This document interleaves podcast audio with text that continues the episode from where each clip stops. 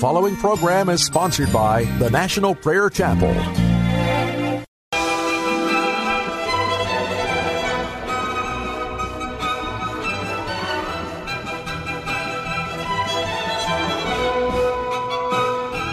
It's time to blow the trumpet in Zion. Welcome to Pilgrim's Progress, brought to you by the National Prayer Chapel with Pastor Ray Greenlee.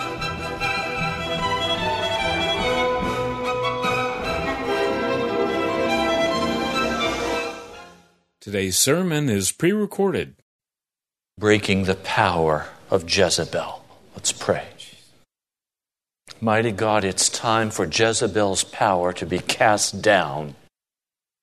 Lord, we've seen enough from her. We've heard enough from her. Our hearts have been rent by her. And I pray now, Lord God, that in this fellowship and in this city of Washington, D.C., Jezebel will be cast down finally, fully, and completely.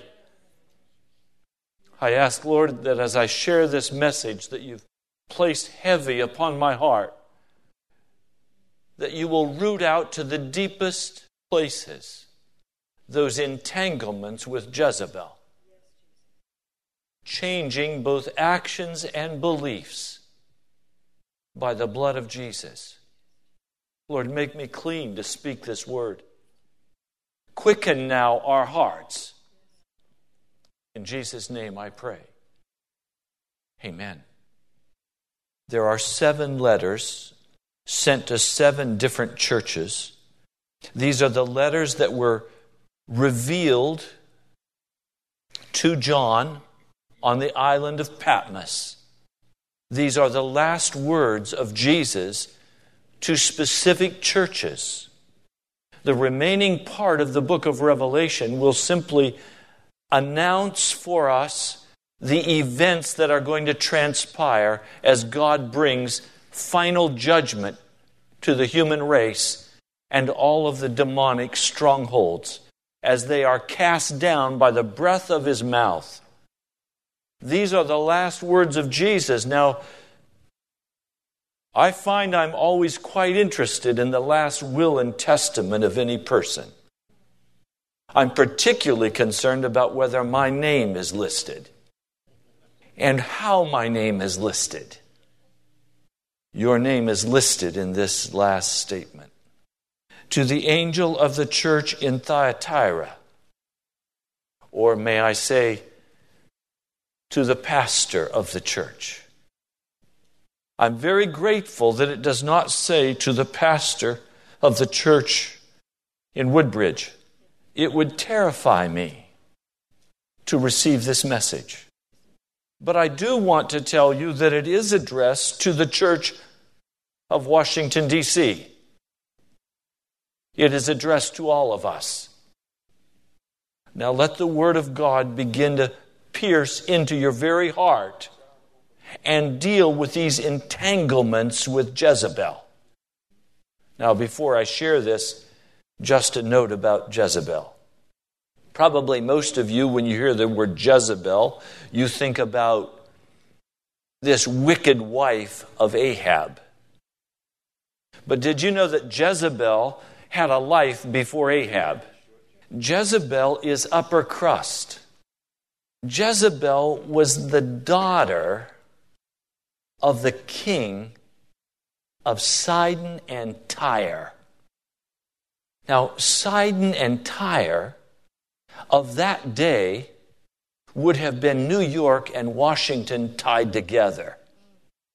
This was a city of immense wealth and culture. It was the center of trade for literally the entire world.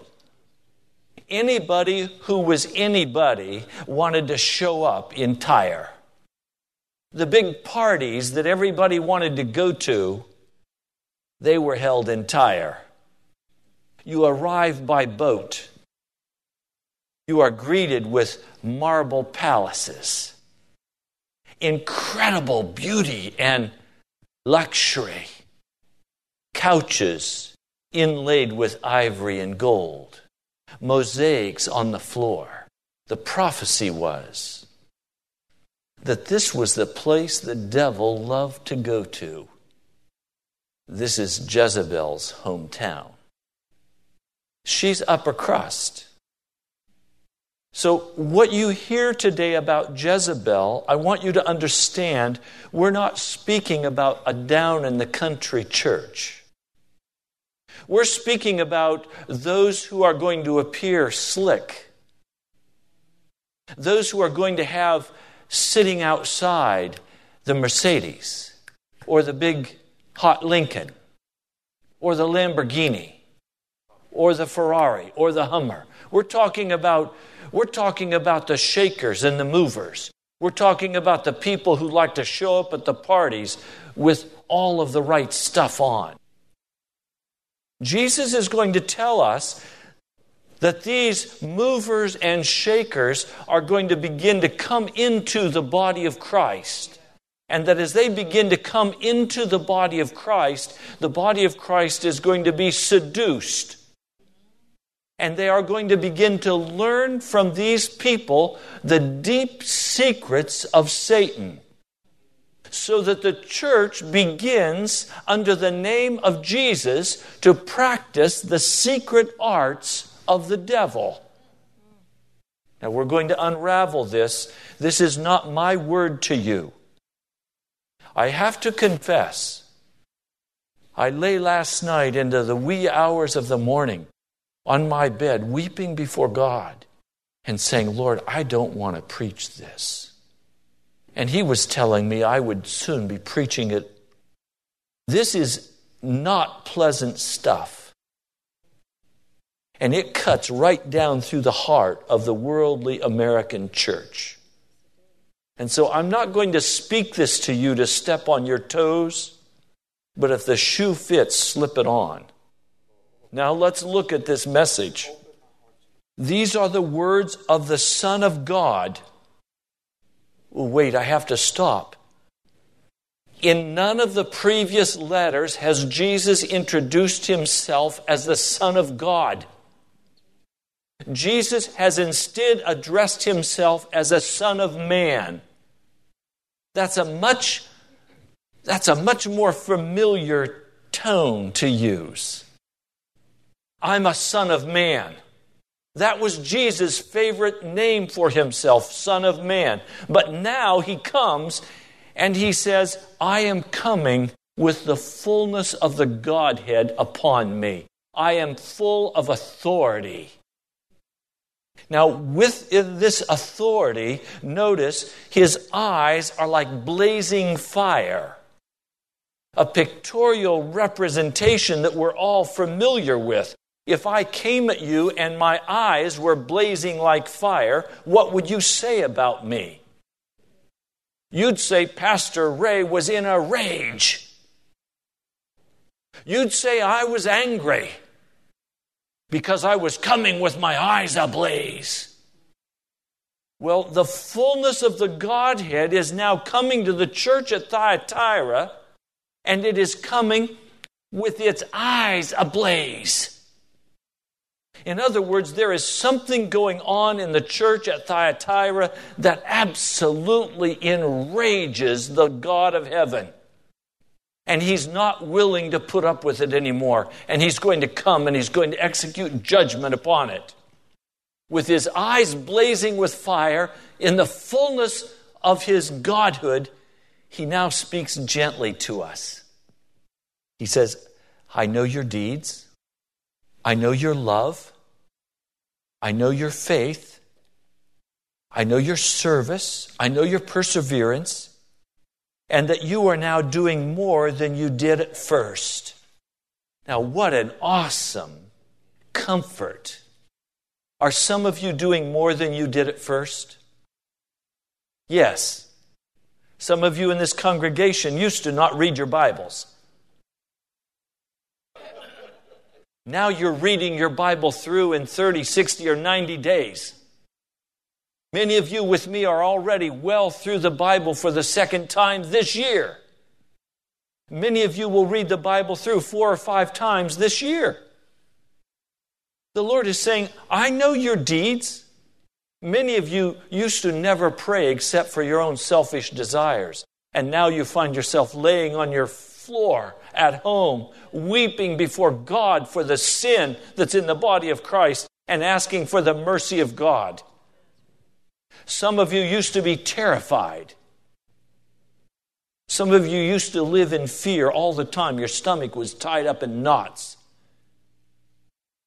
And you've left that foolishness behind, and now you trust Jesus. Now you take a deep breath and say, Jesus, I trust you. God is so pleased when we make progress like this. But now he wants to cut right to the heart. Nevertheless, I have this against you. You tolerate that woman Jezebel, who calls herself prophetess. Now, I want you to note, he's going to begin identifying who these people are. Nevertheless, I have this against you. You tolerate that woman Jezebel, that upper crust person who is so financially suave, who knows how to do the trickery, who knows how to do the advertising and the marketing, who calls herself a prophetess, or in other words, who has hidden insight. And if you'll listen to her hidden insight, you'll be happy and wealthy and wise. By her teaching, she misleads my servants. Now I said, wait a minute, Lord. What is the teaching of Jezebel? Now I want to go through 7 basic teachings that Jezebel gives. Very briefly, I want to show you the air of them. The first teaching that Jezebel gives is that faith is a power. What do I mean by that? Many ministries today teach that faith has power in and of itself. That this power is exercised by God. In other words, they say, when God chose to create the earth, he exercised his faith power, and when his faith power was exercised, creation resulted. They would teach that if you will take your faith power, that it will work for you the same as it does for God. They teach that what you must do is picture that new Cadillac, put it on your refrigerator, and then confess that that is yours. And let your faith grasp a hold of that. And your faith will produce it. Now, I'm telling you, major ministries across the United States are teaching that lie of Jezebel every day from their pulpits. Now, the truth is, faith has no power. God has all the power. And that faith, according to Scripture, is simply my lifeless hands reaching out to the Lord Jesus Christ. Hallelujah. My faith is not something that I operate like a god. My faith is what I use to submit to my God. And as I submit to my God, he works all things out for good for those who love him. Romans 8. And so now you have men from Kenneth Hagin all the way across the board who teach this faith principle, and they base this now upon another lie.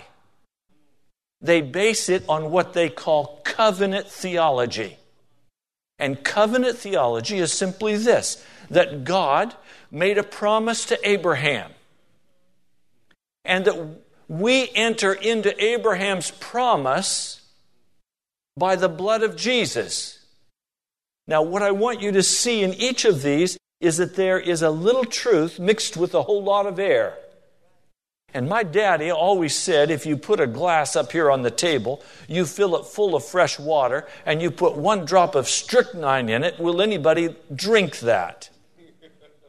No, because it has that poison in it. It is true that God made a covenant with Abraham. It is true that we enter into that covenant by the blood of Jesus. But now where the air comes is the belief that God is obligated by that covenant to produce financial riches in my life.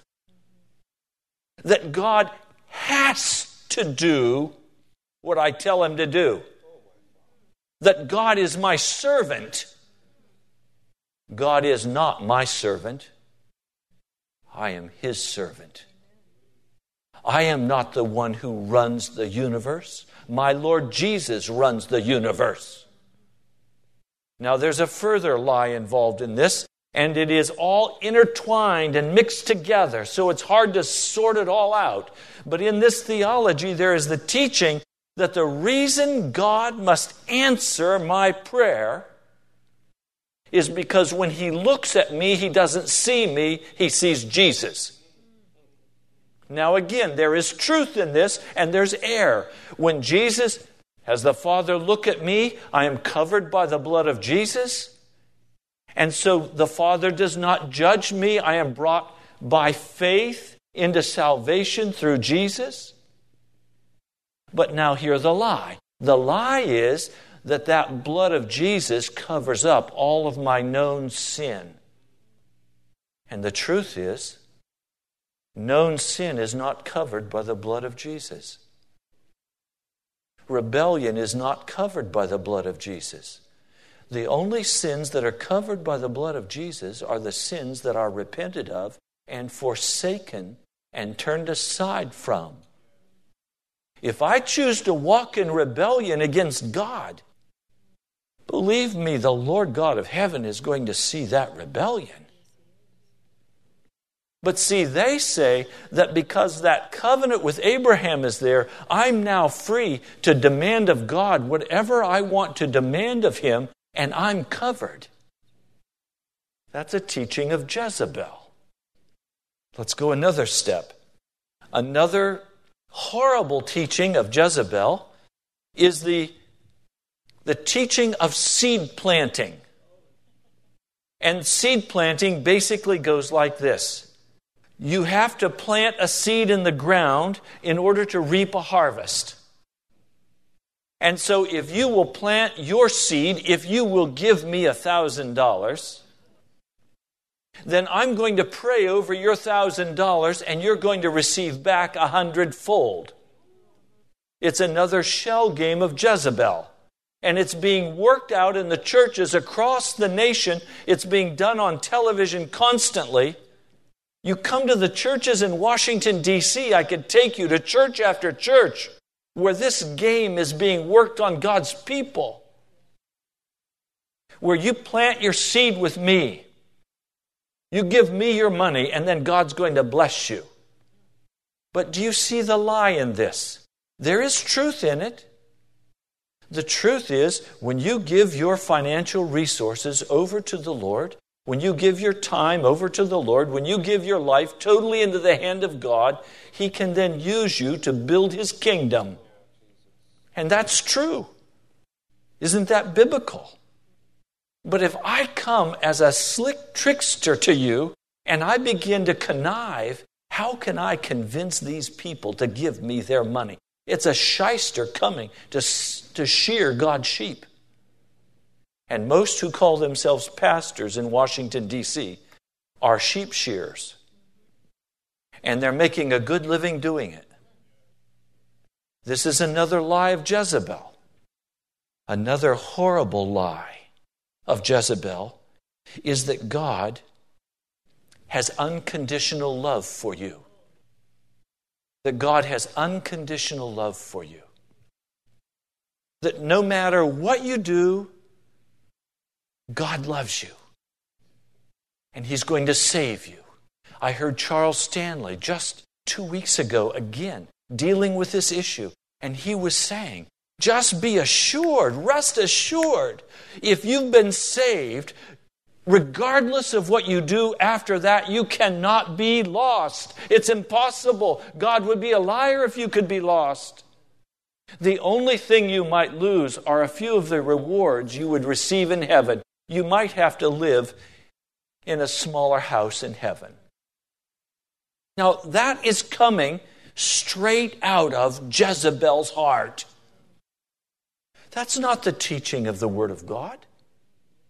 Max Lucado teaches the same thing. I could name others. It is the most popular belief today across the body of Christ that God has unconditional love. The truth is, God has unfailing love.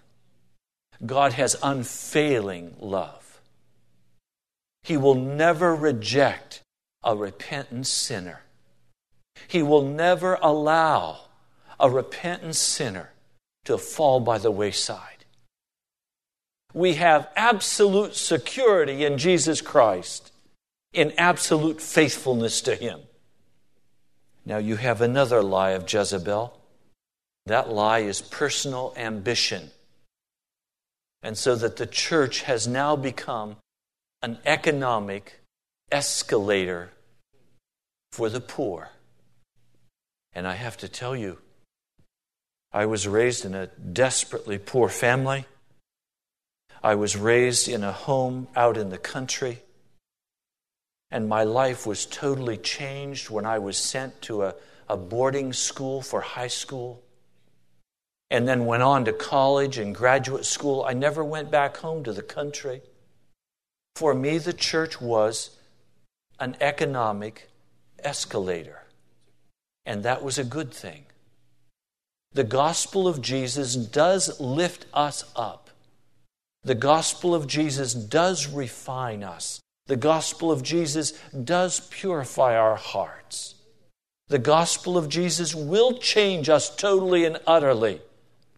The problem comes when slick Jezebel comes and says, now listen, we can use this to our benefit.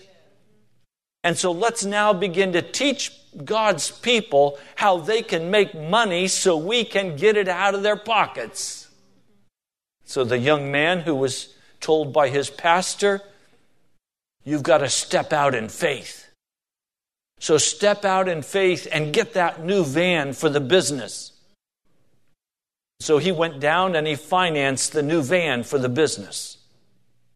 What he forgot to do was to get insurance coverage until the next day. So that afternoon, his van is stolen.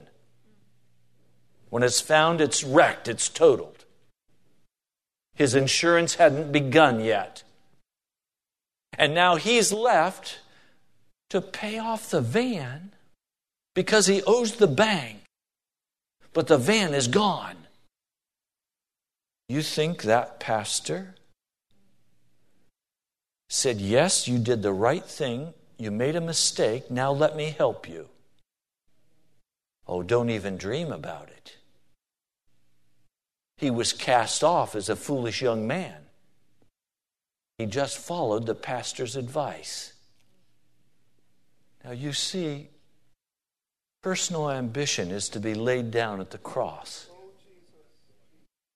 There is no room in the work of the gospel for personal ambition. We lay that ambition down and we become servants of the Most High God. But when a pastor begins to teach you that you should be all that you can be, when he begins to teach you that you should not be on the low end, you should ride on the heights of the earth, you should walk in the anointing you have and be somebody, and you should step out by faith and be that somebody. Fake it till you make it. You have Jezebel. You have Jezebel. You have the slick uptown princess seducing your heart. Now there is another desperate teaching of Jezebel. It's called eternal security. Eternal security. Now I need to back up for just a moment. I want to carefully define the terms of the struggle over eternal security.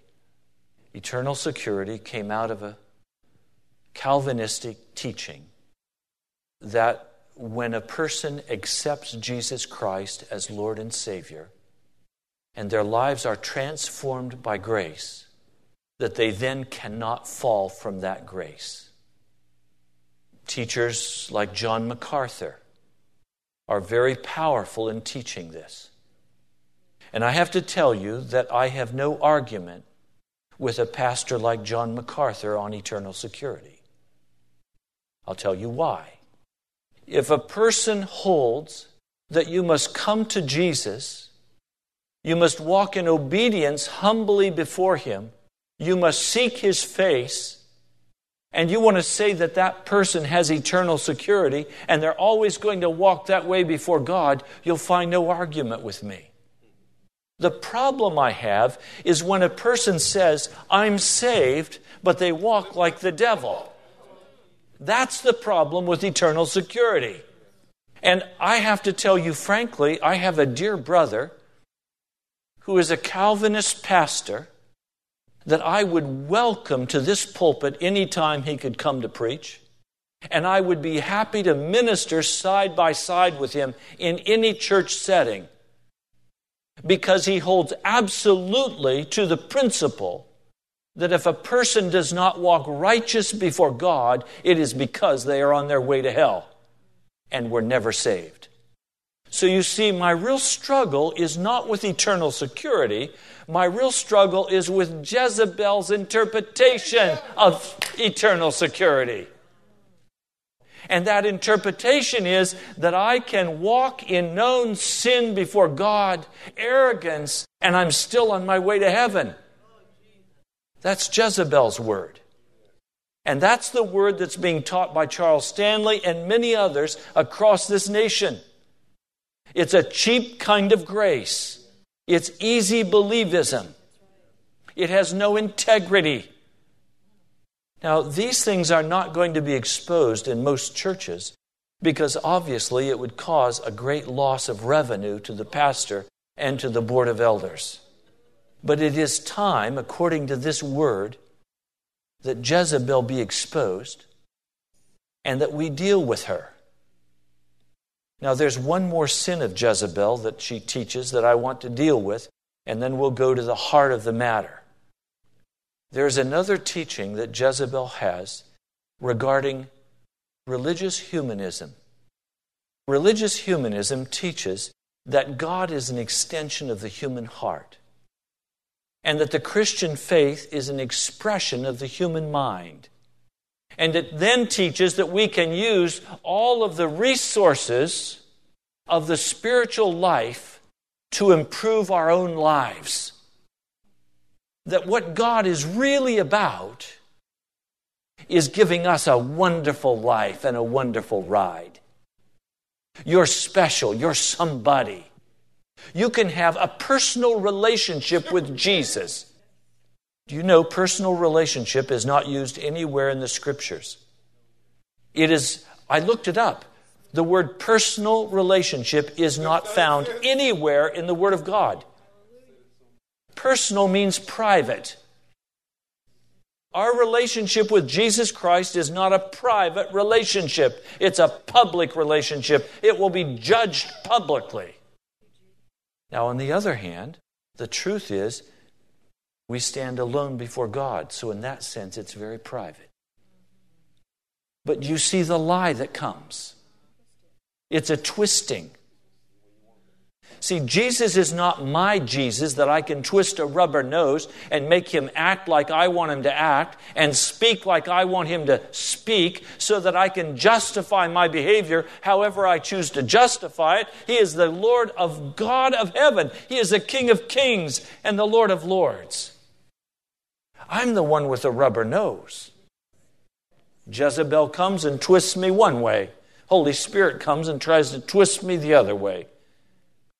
And I sway with the breeze. And the Lord God of heaven is coming to the church of Thyatira and saying, stop swaying in the breeze. Stand up and be counted. Don't play games with God Almighty. And don't listen to these ugly teachings of this Jezebel.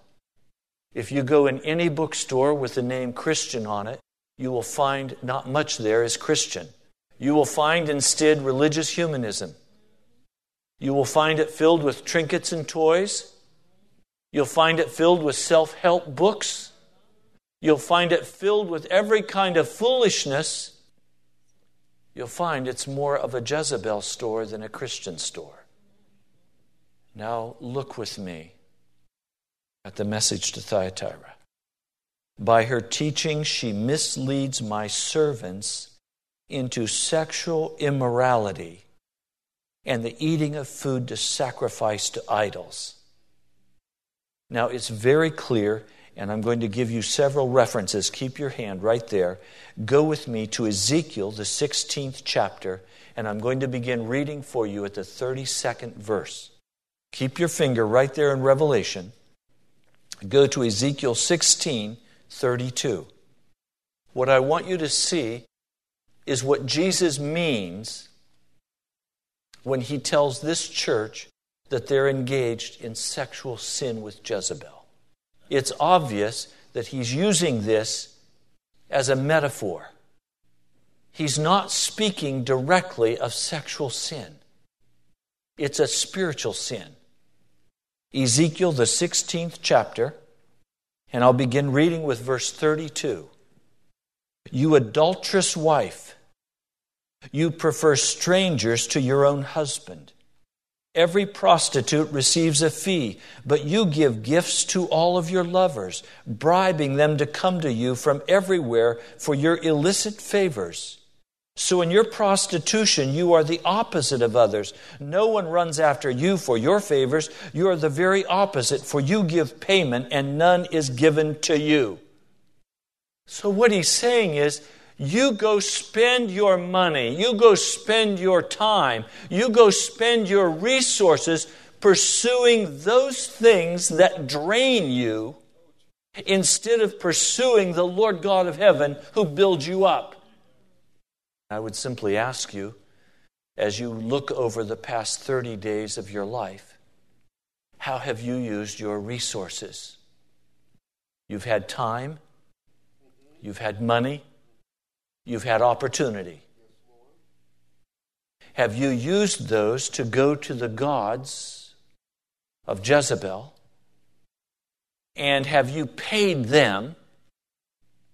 I mean, you understand, you go to a football game, do they pay you to go? You pay them to go.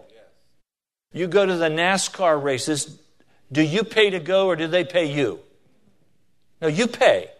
If you want to go to a movie, do you go up to the movie kiosk and hold out your hand and they put $10 in your hand? No. You pay them. That's what's being spoken of here. You go out and gorge out at McDonald's. You go out and indulge with cigarettes. You go out and indulge with alcohol. You go out and indulge with every kind of uncleanness. And you pay them for the opportunity to be unclean.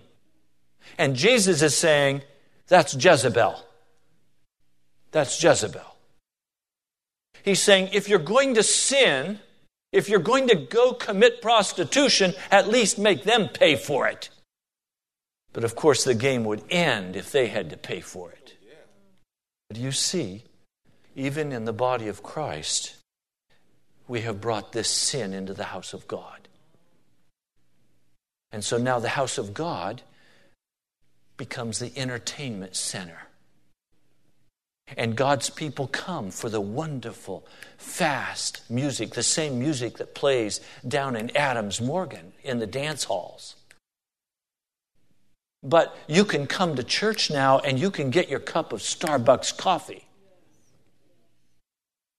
You can sit in the house of God and you can be entertained with the wonderful drama. No word of rebuke spoken, no word of censure, no word of encouragement to walk righteously before God. No, instead there is a show, there is a dog and pony show, and you pay for it. That's called prostitution in the Word of God. When you go to the unholy, when you go to the unclean, and you pay for the privilege of going, Lord God of heaven is saying, prostitution. And you at least ought to make them pay for it. the Lord Jesus would say, if you want to go watch the church show and they pass the plate, take the money out. That would honor Jesus. Because at least you're getting paid for participating in the uncleanness.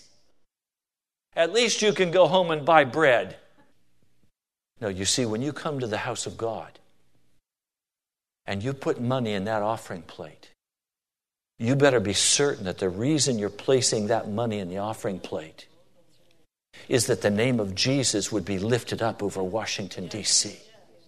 You better be certain that you trust that what's going to happen with that money is that men and women are going to be confronted in their sin, and they're going to be called to repent and turn aside to holiness, and they're going to be put on the road to heaven, not the road to hell. And across this city, pastors and churches are putting God's people's feet on the road to hell, not to heaven. Now, I could show you many other passages of Scripture that say the same thing. We don't have time today, but you might like to look at Jeremiah, the 3rd chapter through the 8th chapter, and just read that, and you'll discover there much more scathing material than I have been able to share with you, even in this time together. Now, let's continue with what Jesus is saying to the church at Thyatira. Oh, by the way, let me just stop for a moment. If you sit and watch the television and you watch these men and women do their numbers, don't say to yourself, well, it's no harm, I can just watch them, because you're feasting at the table of demons. You're feasting at the table of demons. If you sit down and watch T.D. Jakes or Fred Price or Creflo Dollar, you're sitting at the table of demons. They are seducing God's people. They are turning God's people aside. If you go sit at Robert Schuller's table, I mean, if you go sit at these tables, you are sitting at the table of demons. So in the privacy of your home, you can watch all of this and you can let that fill your heart. But the result will be your heart will be seduced away from the Lord God of heaven and away from dealing with your sin. And you will have had a taste of religion, a form of godliness, but you will have no power. And so you will be seduced into believing that you are right with God because they have lied to you. That's why in this fellowship we say, turn the television off, lay aside the purpose-driven life, and pick up the Bible.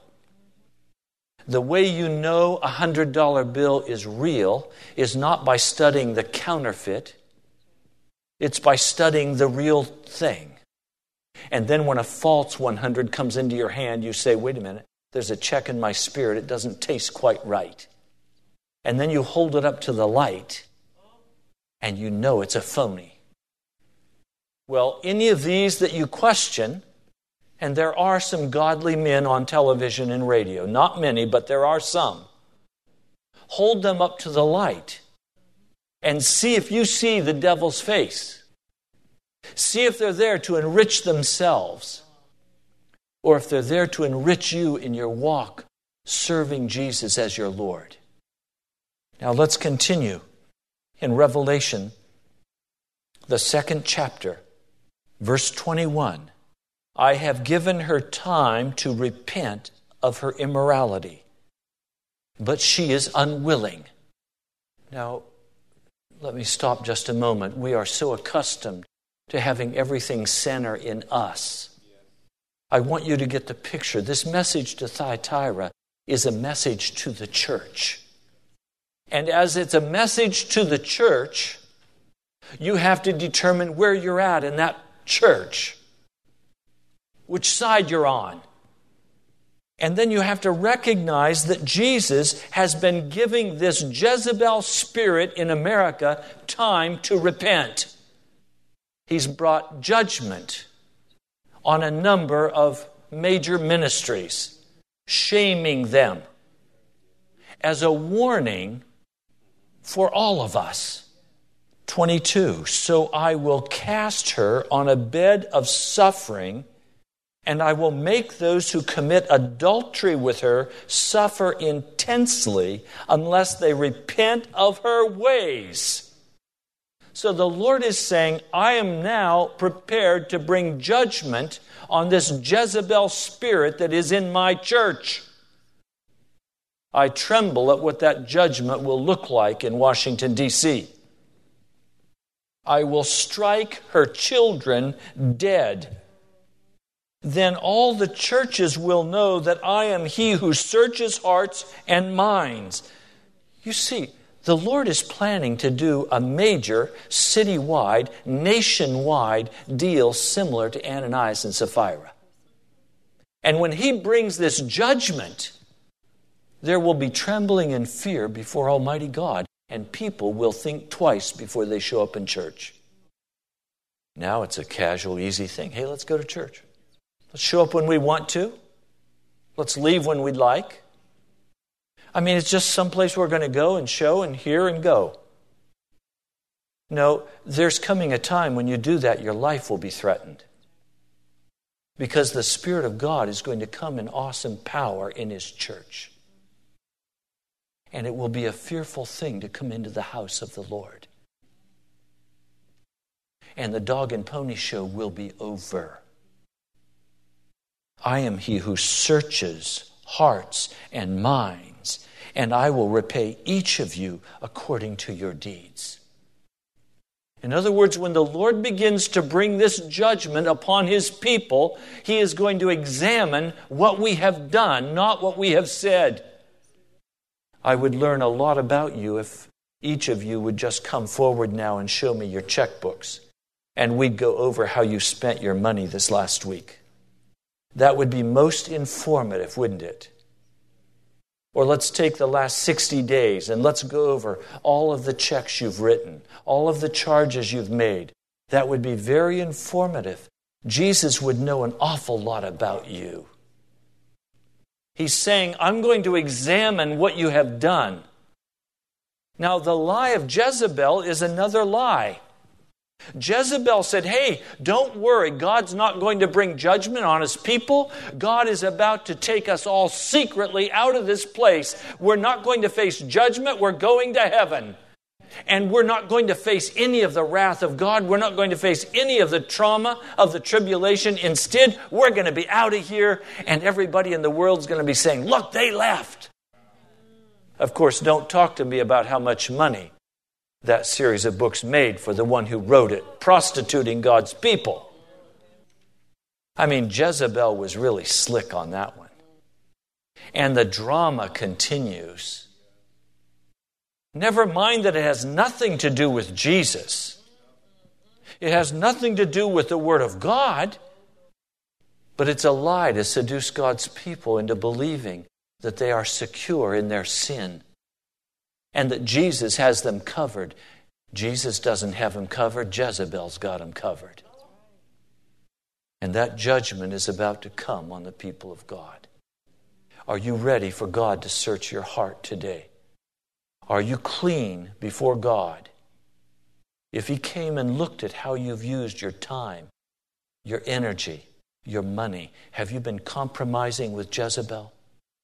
Are there roots of Jezebel's theology that have wound around your heart and convinced you to walk in sin before God?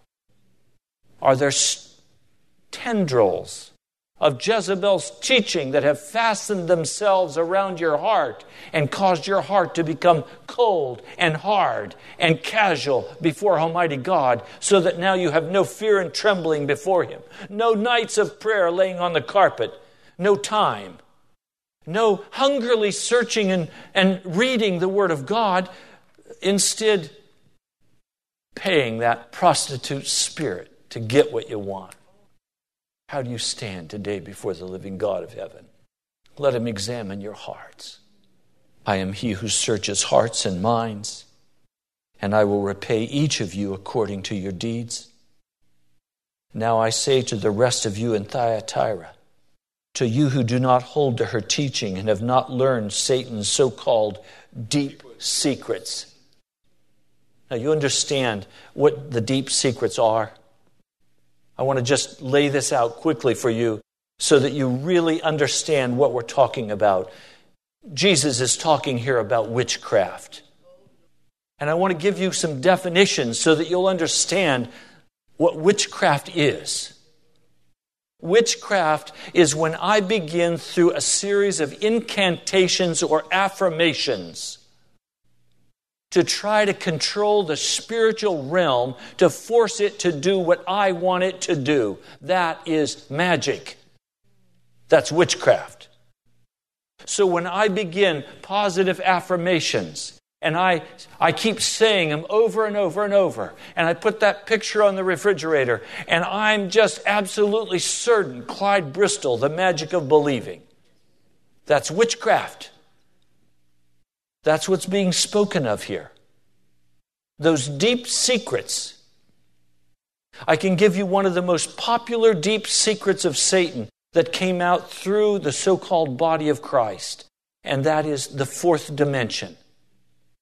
That you birth in yourself what you desire, and you hold that thing in yourself, affirming it every day, insisting that it must be true, until finally it is birthed into the physical realm. It is first done by you in the spiritual realm, and then it is given birth into the physical realm. This is Witchcraft 101. Faith is when I come to the living God of heaven, I confess my sins, and I get his heart regarding a matter. And I agree with God regarding that matter. I don't try to force God to agree with me. I pray it through. The old timers knew this truth. The deep secret of God was you get on your face and you pray it through until the victory's won. Today, you don't pray it through till the victory's won. You magic it through.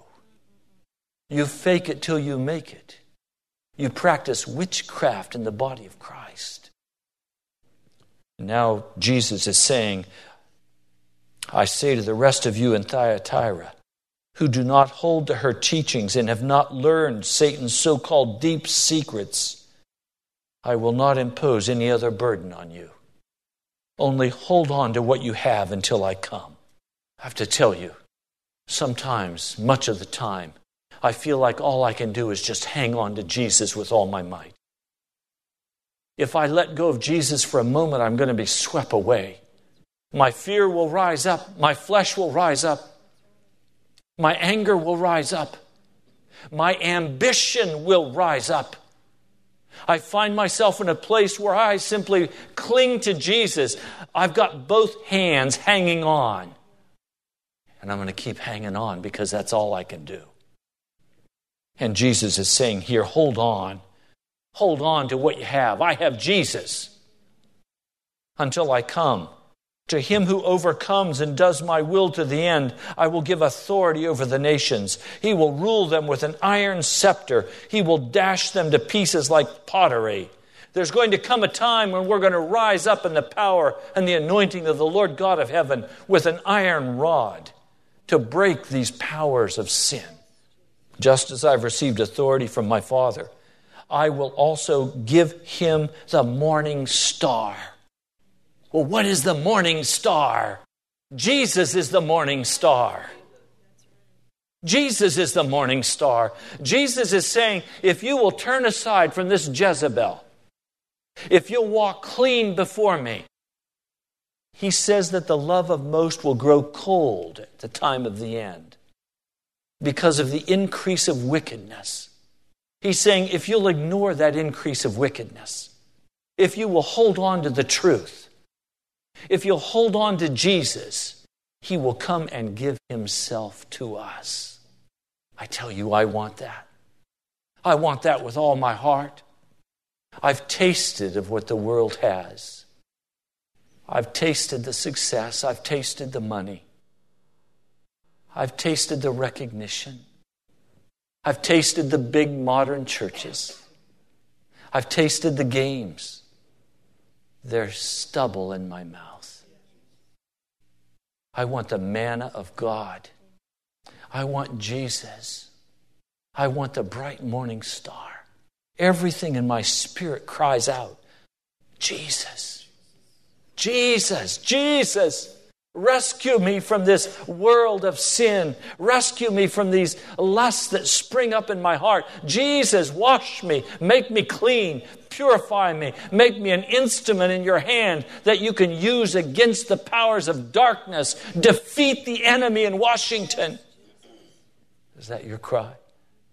He who has an ear, let him hear what the Spirit says to the churches. Oh, Lord. This is a terrifying message.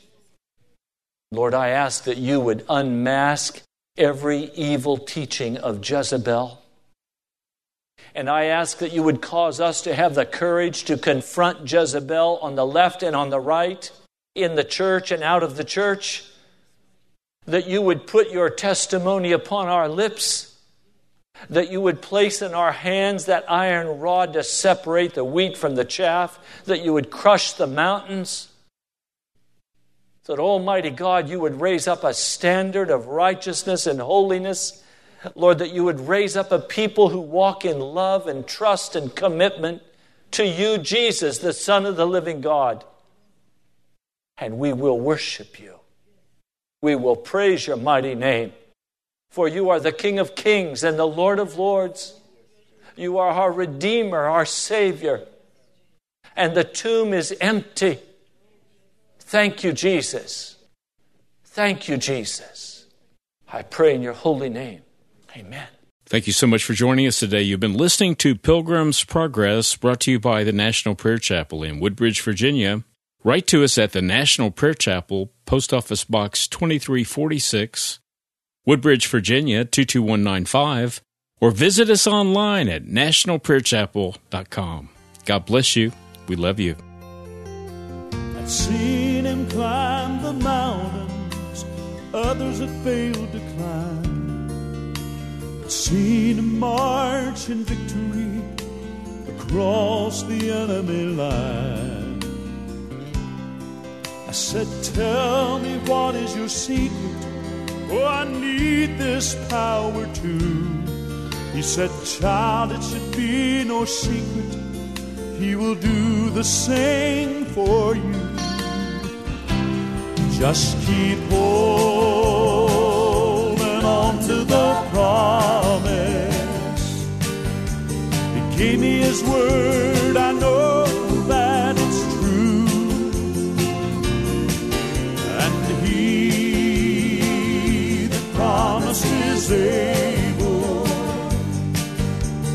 able to do everything he promised to do. Holding on to the promise. Holding on to the promise. Well, I guess we might as well face it. There's no golden street down here. We all will face our heartaches, our troubles, doubts, and fears. But even Christ himself has shown us that tears are no disgrace. As long as we have his promise, we have his all-sufficient grace. Just keep holding on to the promise. Gave me his word, I know that it's true. And he that promised is able to do everything he promised to do.